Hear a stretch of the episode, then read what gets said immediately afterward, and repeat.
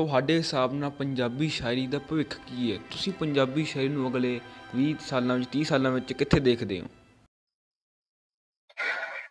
ਮੈਂ ਸਮਝਦਾ ਕਿ ਪੰਜਾਬੀ ਸ਼ਾਇਰੀ ਜਿਹੜਾ ਮਾਦੀਏ ਚ ਕੰਮ ਹੋਇਆ ਹੈ, ਉਹ ਫੀ ਜ਼ਮਾਨਾ ਬਿਲਕੁਲ ਰੱਤੀ ਬਰਾਬਰ ਵੀ ਉਹਨਾਂ ਦੇ ਬਰਾਬਰ ਦਾ ਕੰਮ ਨਹੀਂ ਹੋ ਰਿਹਾ। ਬਜ਼ੁਰਗਾਂ ਨੇ ਬਹੁਤ ਵੱਡਾ ਕੰਮ ਕੀਤਾ ਔਰ ਉਹ ਇਤਨਾ ਵੱਡਾ ਹੈ ਕਿ ਉਹਨਾਂ ਦੀ ਛੱਤਰ ਛਾਵੇਂ ਕੋਈ ਵੱਡਾ ਸ਼ਾਇਰ ਪੈਦਾ ਹੀ ਹਾਲੇ ਤੱਕ ਨਹੀਂ ਹੋ ਸਕਿਆ ਪੰਜਾਬੀ ਦੇ ਵਿੱਚ। ਕਿ ਉਹ ਇੰਨੇ ਵੱਡੇ ਵੱਡੇ ਸ਼ਾਇਰ ਸਾਡੇ ਕੋਲ ਗੁਜ਼ਰ ਚੁੱਕੇ ਨੇ ਕਿ ਅਸੀਂ ਛੋਟੇ ਛੋਟੇ ਪਾਕਟ ਵਿੱਚ ਸ਼ਾਇਰ ਤੇ ਜ਼ਰੂਰ ਆਉਂਦੇ ਰਹੇ ਨੇ ਪੰਜਾਬੀ ਦੇ।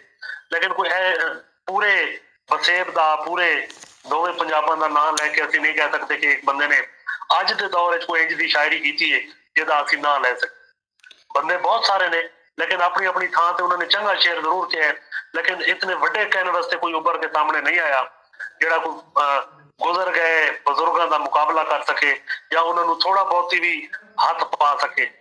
ਇੰਜ ਦਾ ਕੋਈ ਸ਼ਾਇਰ ਪੰਜਾਬੀ ਨੂੰ ਦੁਬਾਰਾ ਨਹੀਂ ਮਿਲਿਆ। ਜਿਵੇਂ ਬਜ਼ੁਰਗ ਆ ਗਏ ਨੇ ਬੋਲੇ ਸ਼ਾਹ ਹੋ ਗਏ ਜਨਾਬੇ ਵਾਰਿਸ ਸ਼ਾਹ ਹੋ ਗਏ ਬਟਾਲਵੀ ਸਾਹਿਬ ਹੋ ਗਏ।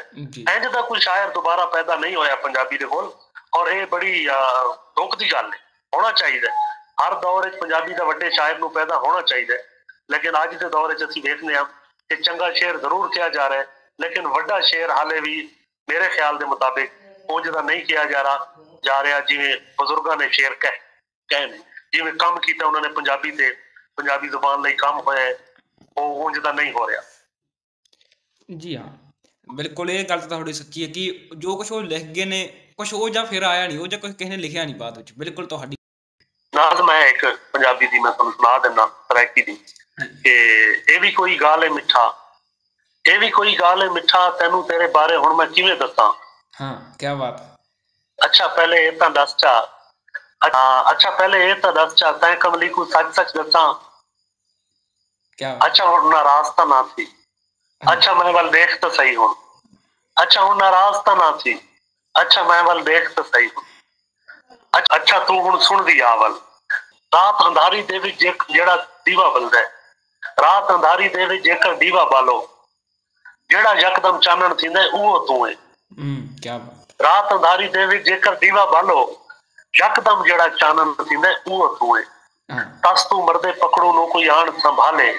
ਉਹਦੇ ਮੂੰਹ ਵਿੱਚ ਕਤਰਾ ਕਤਰਾ ਜ਼ਿੰਦਗੀ ਦਾ ਟਪਕਾਵੇ ਚਾ ਤਸ ਤੂੰ ਮਰਦਾ ਪਕੜੂ ਮੈਂ ਆ।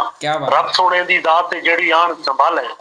ਕਤਰਾ ਕਤਰਾ ਜ਼ਿੰਦਗੀ ਤੂੰ ਹੈ ਬੁੱਲੇ ਸ਼ਾਹ ਦੇ ਦੋੜੇ ਦਾ ਮੈਂ ਚੌਥਾ ਮਿਸਰਾ।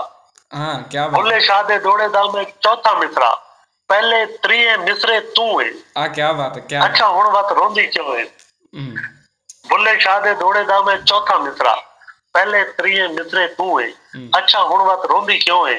ਸੁਣ ਨਹੀਂ ਸਕਦੀ ਪੁੱਛਦੀ ਕਿਉਂ ਹੈ? ਹਾਂ ਕੀ ਬਾਤ ਕੀ ਬਾਤ। ਬਹੁਤ ਖੂਬ। ਅਗਰ ਤੁਹਾਨੂੰ ਇਹ ਵੀਡੀਓ ਚੰਗੀ ਲੱਗੀ ਤਾਂ ਵੀਡੀਓ ਨੂੰ ਲਾਈਕ ਜ਼ਰੂਰ ਕਰ ਦਿਓ ਤੇ ਇਸ ਤਰ੍ਹਾਂ ਦੇ ਹੋਰ ਵੀਡੀਓਜ਼ ਦੇਖਣ ਲਈ ਟਾਕ ਪੰਜਾਬੀ ਚੈਨਲ ਨੂੰ ਸਬਸਕ੍ਰਾਈਬ ਜ਼ਰੂਰ ਕਰੋ ਜੀ।